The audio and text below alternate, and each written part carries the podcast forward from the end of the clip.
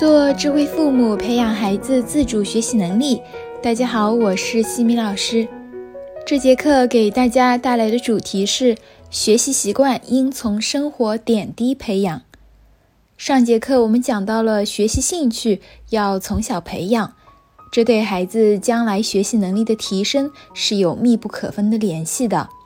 今天我们来讲一下提升学习能力的另外一个重点，就是学习习惯的培养。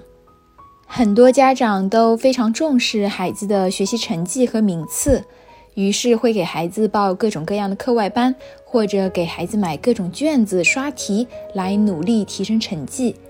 也许是会稍微看到一点起色，但是这些呢都只是治标，借助于学习这件事情来培养孩子的学习习惯才是根本。我们可以来看一看孩子的学习习惯是怎么样的，我们通过一些细节的观察就能够知道，比如对每天的学习任务是否有条理的安排，上课听课是怎么样一个听法，笔记是怎么个记法，书包整理的怎样，是否存在边做作业边玩的情况，是不是独立按时完成作业，遇到不会做的题目是如何对待的等等。一个一个的小细节组成了一个孩子的学习习惯。我想这个时候很多家长会说，我们家孩子这些细节做得并不好，这么多细节一个一个都要去培养纠正太难了。的确，如果一个孩子在小学高年级已经养成了一些不良的学习习惯，再要纠正是非常困难的，需要花费极大的精力和耐心。而如果我们能够在孩子进入小学之前就给到一些良好的生活习惯上的培养，然后步入小学，再把这样子一些生活习惯迁移至学习中，孩子就能够很快适应和享受学习中的乐趣，带来健康良好的学习状态。我们可以在日常生活中对哪些生活习惯进行培养呢？有两个比较重要的习惯，希望家长们可以提前给孩子培养起来，一个是整理房间，一个是认识桌面。我们从孩子的书包情况就能够看出他做事的一个条理性。为什么这么说呢？有的孩子书包很杂乱，里面各种卷子都被揉捏得面目全非，本子也都脱边卷边，打开书本，里面随处可以见到涂鸦，却极少见到课堂的笔记，笔袋里面可能还会藏着一两个迷你的小玩具，时常呀还会出现遗漏一两本作业忘记带去学校的情况。打开这样子的书包，相信你也能够想象到孩子上课的状态了。老师如果让孩子拿出本子来做习题，这一类孩子找一本本子可能就会花费半天的时间，丢三落四，效率也会很低。这个习惯其实就和平日里有没有养成良好的生活习惯有关。一个孩子如果在生活中每次玩好玩具都能够将玩具很好的归类，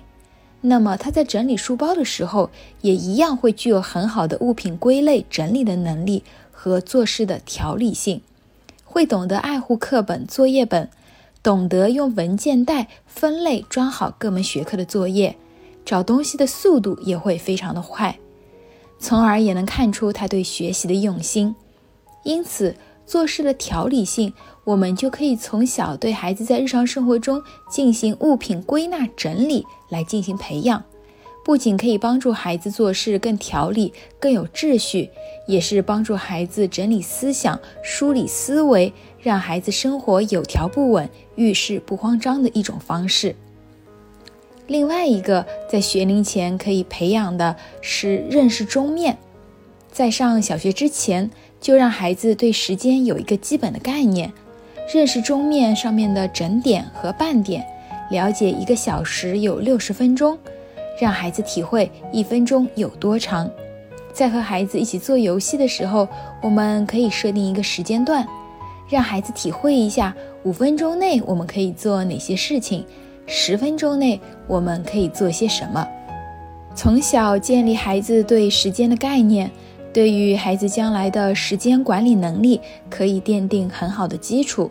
等到孩子步入小学之后，想要孩子能够做到给自己制定日程安排，知道什么时候该做什么样的事情，就需要从小给孩子建立时间观念，把时间跟自己的生活、学习联系起来。人与人之间的差别，往往就取决于对时间的利用。懂得时间管理的孩子，往往更加优秀。很多孩子写作业磨蹭的一个重要原因就是缺少对时间的感知，加上很多父母喜欢对孩子催促，孩子的时间一直是由父母来管理，那么孩子就体会不到自己来支配时间的精力了。提前建立时间观念就能够减少这样的情况。我们除了要教给孩子认识钟面，还要培养孩子主动遵守时间约定的习惯，这能够让孩子更好地进行自我管理。我们日常比如可以这么做：让孩子看好时间，设好闹铃，然后到点了就要睡觉，或者指着时钟对孩子说，当这根短针走到八的时候，我们就要出门了。提前与孩子商定好每天早晨起床到出门需要做哪些事情，写在任务清单上，并且设定好闹钟，规定时间里完成一项就打上一个五角星，可以凭星星的数量来兑换孩子喜欢的礼物。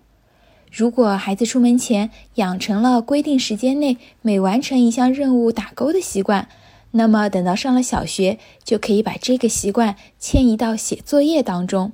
规定时间内每完成一项作业打一个五角星。这也就是我们之前经常提到的星星表的制作方法。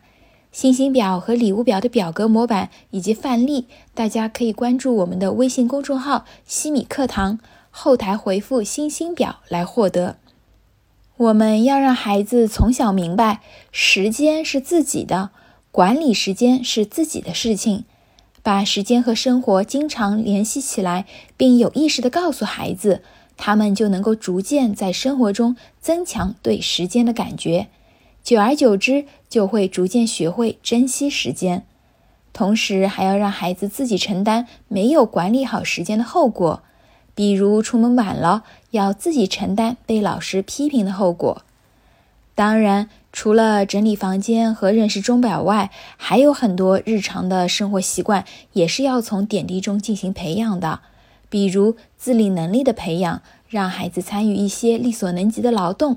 独立思考能力的培养，启发孩子多角度思考和解决问题，鼓励孩子敢想敢说，敢于发表不同的见解；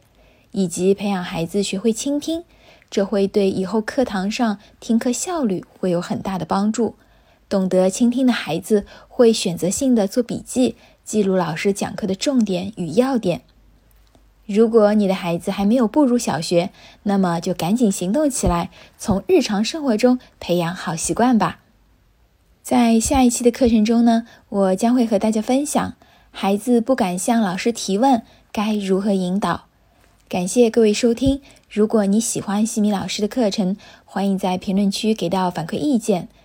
在节目的最后，西米老师要给大家送福利了，关注我们的公众号西米课堂，后台回复绘本，就可以免费领取海量高清绘本故事读物。绘本故事每周都会持续更新哦，快来领取吧。感谢各位收听，我们下次见。